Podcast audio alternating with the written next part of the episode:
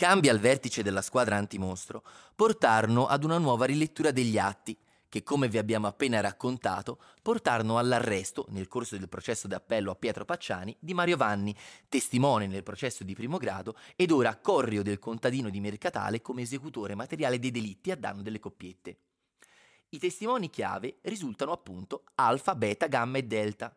Due di questi, alfa e beta, dichiareranno di essere stati perfino sulla scena del crimine del settembre del 1985 a Scopeti di San Casciano racconteranno di essersi fermati quella sera di domenica 8 settembre proprio all'imbocco di quella stradellina che poco più su incontrava una tenda da campeggio al cui interno erano presenti due turisti francesi in vacanza, Nadine Moriot e Jean-Michel Krevishvili. Si erano fermati a far pipì. Poi, d'un tratto, sarebbero stati avvicinati da due uomini che in tono feroce li avrebbero minacciati di andarsene di lì. Nel buio e nel silenzio di quella notte, quattro persone vicino ad una tenda con due persone che non si accorgono di niente. Due persone che avrebbero riconosciuto in Pietro Pacciani e Mario Vanni. Alfa e Beta, Beta Giancarlo Lotti e Fernando Pucci. Io ho visto tutto, vedi tutto nella sera. Fernando Pucci, oligofrenico e invalido civile al 100%. Giancarlo Lotti nasce a San Casciano Val di Pesa il 16 settembre 1940, più giovane di 15 anni dei coetanei Mario Vanni e Pietro Pacciani. Smette di frequentare la scuola in quarta elementare. La voglia di studiare era poca e anche l'attitudine allo studio, per usare un eufemismo, non poteva definirsi brillante. Anche guadagnarsi la patente, di fatti, per lui non sarà cosa facile, perché la prenderà a fatica soltanto nel 1978, alla veneranda età di 38 anni. I professori Fornari e Lagazzi, incaricati di eseguire una perizia su Giancarlo Lotti, lo definiranno come un soggetto sicuramente non brillante, di limitatissima cultura e fortemente problematico sul piano psicologico. Comunque ora, ora legga quello che è scritto, poi, poi si chiarirà se si è espresso bene o no.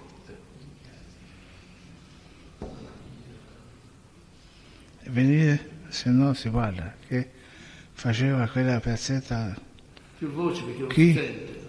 la strada verso il bordello. Chi che l'ho scritto? quello? No, non ci capisco nemmeno l'ho scritto io. Fabrizio Cusini, sono andato con loro la strada a Giovoli, siamo arrivati vicino alla piazzetta dove è avvenuto l'omicidio. Io sono sceso dalla macchina, Mario Vanni e erano già andavo verso il furgone. Poi mi chiamano, vieni qui perché devi sparare. Allora mi ha dato la pistola a mano e spara. E- e sparatore diverso i colpi. Poi presi bene, mia presa di mano per andare verso la parte sinistra. Poi ho aperto lo sportello, ho visto due mi cassavo con una bestia alla- al lato verso la macchina, verso su di, insomma, su di dietro, su davanti, su di dietro la bestia. Non su davanti della guida, su di dietro. No, eh, non mi ha scritto tutto qui per me. Vado via, sì, vado verso, verso. Poi sono salito in macchina e sono andato a casa, andando. Fate cose mostruose, eh?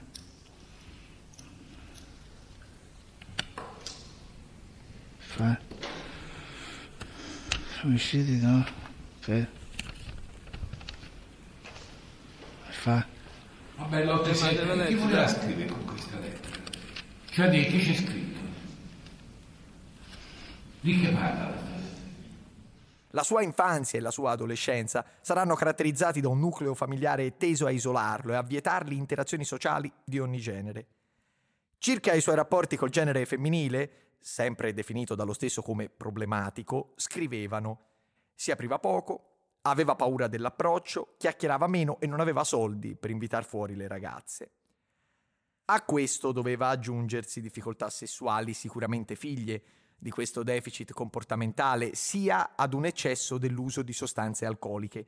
Ammetterà di bersi un litro di vino al dì, ben più del bicchiere al giorno che fa buon sangue, che o ne anticipavano oltremodo l'eiaculazione o addirittura prevenivano l'erezione. Sul punto la sua amica Nicoletti, interrogata sulle qualità sessuali dell'amico, gli affiderà un non certo gratificante 3. A ciò deve certamente aggiungersi anche un'altra questione evidenziata dai periti incaricati e che potrebbe allora spiegare le difficoltà del Lotti, ovvero il suo stesso orientamento sessuale, identificato come in senso omosessuale connotato da forti istanze di carattere perverso, sicuramente tali da essere parte della sua personalità, delle sue scelte e della sua stessa interazione con l'esterno. Lotti assoluto protagonista e fondamento dei processi ai compagni di merende, passerà in poco tempo dall'essere un testimone oculare, il super testimone di uno dei delitti del mostro di Firenze, ad autoaccusarsi di essere uno dei mostri. Giancarlo Lotti si autoaccuserà di aver partecipato ai delitti del giugno 1982 a Baccaiano a danno di Paolo Manardi ed Antonella Migliorini, del settembre 1983 a danno dei due turisti tedeschi a Giogoli, luglio 1984 a Vicchio, dove vennero uccisi Pia e Claudio, ed infine del settembre 1985 a Scopeti, diventando in pratica un collaboratore di giustizia, pentito e reo confesso. E qui e poi eh, vedi che aveva un coltello e lo posava davanti a me. Aveva un coltello? Intravisto un coltello. Mm-hmm. E lo colpì col coltello? Sì, diversi. Lo colpì al petto o al... Lei no, da... qui, qui davanti. Davanti. davanti. Lei questa scena da dove la vide? A che distanza si trovava? Io ero un po', insomma, non tanto, 4-5 metri. Lei era dietro loro? No, no, ero da una parte verso dietro le spuglie verso dei cespugli. C'è dei, dei cespugli dove c'è il bosco. Ora poi abbiamo una cartina, gliela mostriamo. Dirà, rispondendo alle corrette eccezioni sul perché avesse deciso di seguire in quel folle percorso di morte il Pacciani ed il Vanni, che il Pacciani lo aveva minacciato di raccontare in giro di un loro presunto atto sessuale avvenuto qualche tempo prima. Per quei tempi e quelle persone è curioso notare come al timore di essere indicati come omosessuali si preferiva l'essere coinvolti in omicidi seriali. Versione questa scricchiolante e che muterà, trovando nelle lotti sempre maggior presenza sulla scena del crimine, con un ruolo attivo e non più come mero, obbligato spettatore.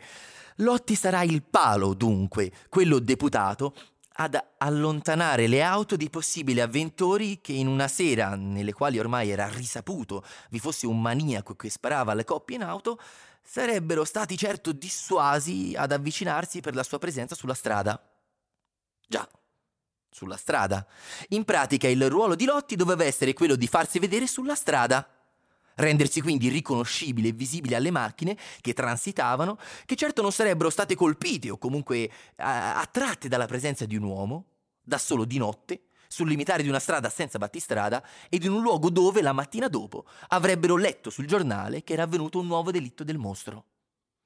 Eventualità questa, certo curiosa per dei meticolosi criminali che per occultarsi decidono invero di mostrarsi in luoghi dove la presenza umana avrebbe portato più attenzione che moniti. Di più, mentre il ruolo di Palo a Lotti poteva comprensibilmente star stretto, nel proseguio dei suoi dialoghi con gli inquirenti finì per descriversi come basista anche dei compagni, avendo lui stesso indicato ai due suoi scellerati amici la coppia da uccidere nel luglio del 1984 Pia Rontini e Claudio Stefanacci, di cui vi abbiamo parlato negli episodi 13 e 14. Sventurata coppia, vittima della loro ferocia, alla quale Lotti avrebbe solo assistito, perché giunto nella piazzola della boschetta di Vicchio con la propria autovettura, in quanto non gradiva andare in auto con Pietro Pacciani. Commetterci quattro duplici omicidi sì, ma andarci in auto no. Ma scherziamo, tutti quegli imbarazzanti silenzi e Pacciani che girava col finestrino alzato anche d'estate. Immaginate l'afa. Come mai anche quella sera, lei l'ha già detto, a parte lo dice ora nel incidente probatorio, andaste con due macchine? Io andare con la mangiare. Perché quando era il momento di andare via, venivo via a me. Le dissero anche quella sera che eh, sareste andate a fare un lavoretto e ammazzare quei due della panda? Le dissero così? Sì. Glielo dissero prima di partire? Glielo dissero qualche giorno prima o glielo dissero la sera stessa? No, eh, eh, la sera stessa no, quello il giorno nazi, qualche giorno nazi. Qualche giorno prima le dissero di tenersi pronto. Ma a quel punto lì ero per in mezzo, schifo, toccava andare per fuori. Gli toccò andare. No, me lo stringevo a andare insomma così come me la spiega. Racconterà che la povera Pia strillava mentre il Vanni la tirava fuori dall'auto e trascinata sul prato poi la accoltellava più volte per ucciderla. Pia. Quella Pia. Colpita al volto da un colpo d'arma da fuoco. Sullo zigomo destro. Urlava. Col proiettile piantato in testa. Gridava. Alla fine del delitto, il Pacciani ed il Vanni lo avrebbero anche minacciato di non rivelare niente a nessuno, altrimenti avrebbero ammazzato anche lui.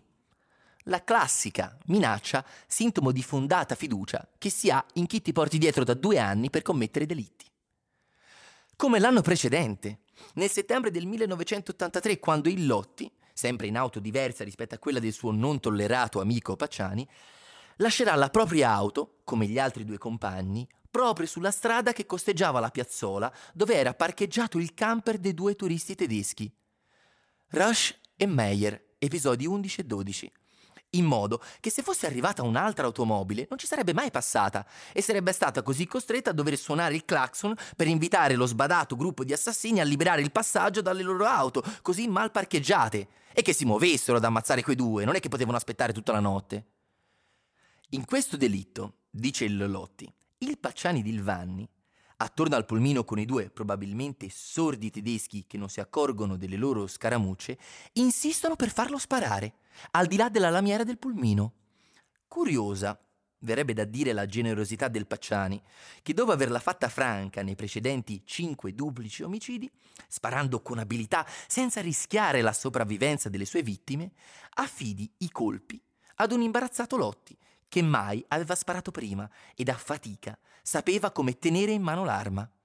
Difatti, sparati i primi due, tre colpi verso i giovani, oltre che sordi con una certa resistenza anche al piombo delle pallottole, spazientito Pacciani gliela toglieva di mano e sparava ai suoi immobili bersagli. No, erano infermi, però li aveva visto di due uomini, si chiedevano cosa fanno le altre cose di... Vanni si era messo lo spolverino. Fece sempre lì, sì. Se l'avessero Fuori una volta sola e basta. No, no, ma lasci perdere fuori una volta sola e basta. Quella volta i tedeschi era messo lo spolverino, anche questa volta. E l'aveva, sì. Ah. Senta, ora le contesto quello che lei ha detto in un verbale del 26 aprile 96. Io vorrei sapere, a proposito della faccenda di Francesco Vinci, chi fu a dirgli che l'omicidio dei tedeschi era stato fatto per far scarcerare Francesco Vinci. Chi glielo disse? E Pietro? Le contesto che il 15 luglio 96 le ha detto che gliel'aveva detto Vanni. Insomma, tutte e due. Tutte e due. Cioè, ah, insomma, più preciso. è più preciso, tutte e due. In coro, tutte e due insieme in coro, disse, stato si è fatto per far scarcerare Francesco, tutte e due insieme in coro, oppure prima uno e poi l'altro. No, tutte e due insieme. tutte e due insieme. E nell'occasione gli dissero per caso che l'omicidio di Calenzano era stato fatto per scarcerare un certo Spalletti? No, questo non so niente. Non sa niente, Detto Spalletti no. No, non mi ha nemmeno sentito nominare.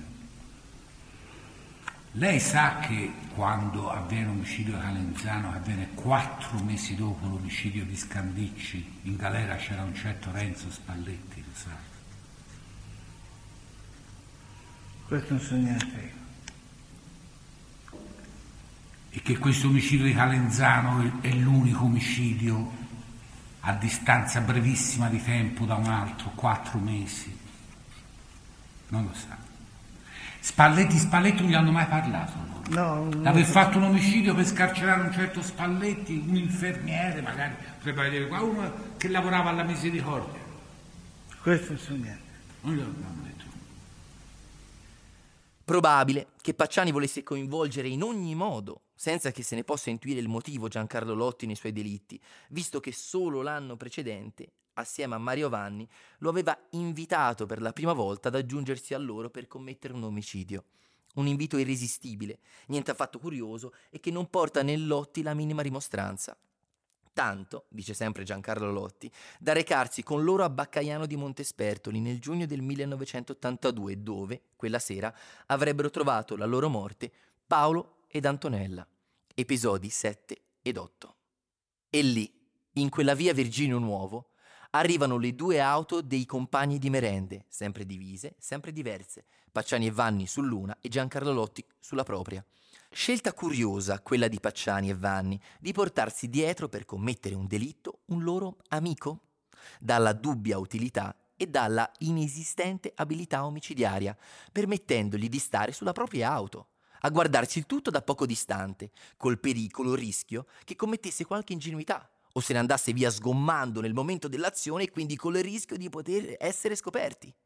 Come, tra l'altro, farà perché impressionato da quello che stava vedendo, fuggirà nella notte, per poi essere redarguito il giorno dopo dagli altri due sul non dire assolutamente niente. Curioso, però, che i testimoni sulla scena del delitto del 1982, come vi abbiamo raccontato negli episodi dedicati, quelli che su una strada senza sbocchi e da due sensi di marcia incontrano prima l'auto dei ragazzi perfettamente parcheggiata e poi incidentata, di queste altre due auto che si fermano nei pressi della piazzola non ne vedano neanche una. Come non si vede il dottore, che Lotti dice aver acquistato i feticci, le scissioni, frutto dei delitti del mostro, ora ai mostri di Firenze. Sarebbe curioso chiedere a questo medico cosa ha acquistato tutte quelle volte, 4 su 8 omicidi nelle quali escissioni non ci sono state.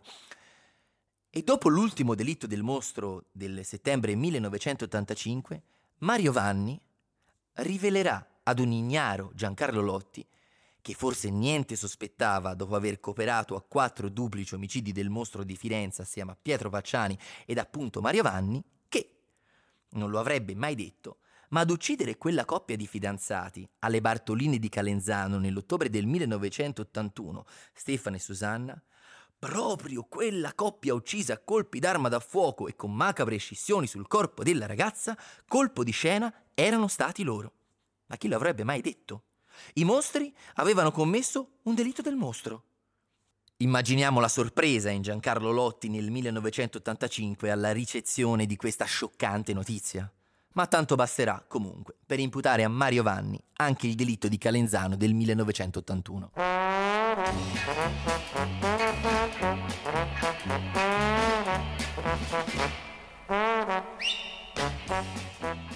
Pacciani è andato a pigliare la pistola e poi è tornato alla panda e si è messo a sparare. Vanni cosa? No, era ferma la macchina. lì. No. Cioè, 10 marzo lei ha detto, quindi Mario, che vidi tirar fuori dalla macchina del Pacciani uno spolverino. Lo spolverino è un po'- sì. è un po' un, eh, una rogna per lei. Insomma, questo qui tira fuori la, perciò uno spolverino di quelli che si mettono gli operai per non sporcarsi e che durante il viaggio non aveva addosso, lo indossò. Sì, l'ho indossato. Sì, sì, lo indossò, cioè, dopo averlo tirato fuori dalla macchina. E dove, dove lo tirava fuori? Lo so. Ma che lo so io? Eh, io tiro dalla macchina, e ti, devo dire. Se vuol dire così, dia pure così. Però abbia pazienza, sa, ci sono delle cose che proprio al lume di naso danno fastidio al senso comune, perché una situazione di questo genere, uno che spara, e la gente sta lì, uno che va lì a pigliare, poteva aver- questo poteva essere messo prima, perlomeno, scusi, no, invece no, se deve pigliare, da pigliare proprio in quel momento, metterselo addosso lì, in quel momento, lo spolverino di quelli che usano gli operai per non sporcarsi, no, non le sembra un pochino. se, se, se fai di Un po' co- strana sta cosa, è sì. strana, io ho visto così. Eh. Poi, mm, e vedere di nascosto l'effetto che fa. Anch'io, no tu no. Vengo anch'io, no tu no. Vengo anch'io, no tu no. Ma perché? Perché no? Nessuno, il mostro di Firenze, è un podcast realizzato da Caso Zero Media. Testi Eugenio Nocciolini, Edoardo Orlandi. Voce Eugenio Nocciolini, Edoardo Orlandi. Sound design Andrea Casagni. Si ringrazia per la consulenza storica Francesco Cappelletti. Che per tutti è una cosa normale. E vedere di nascosto l'effetto che fa. Vengo anch'io, no tu no. Vengo anch'io, no tu no. Vengo anch'io, no. Ma perché? Perché no? Vengo anch'io, no. Vengo anch'io, no tu no. Vengo anch'io, no. Ma perché? Perché no? Vengo anch'io, no. Vengo anch'io, no Garcia!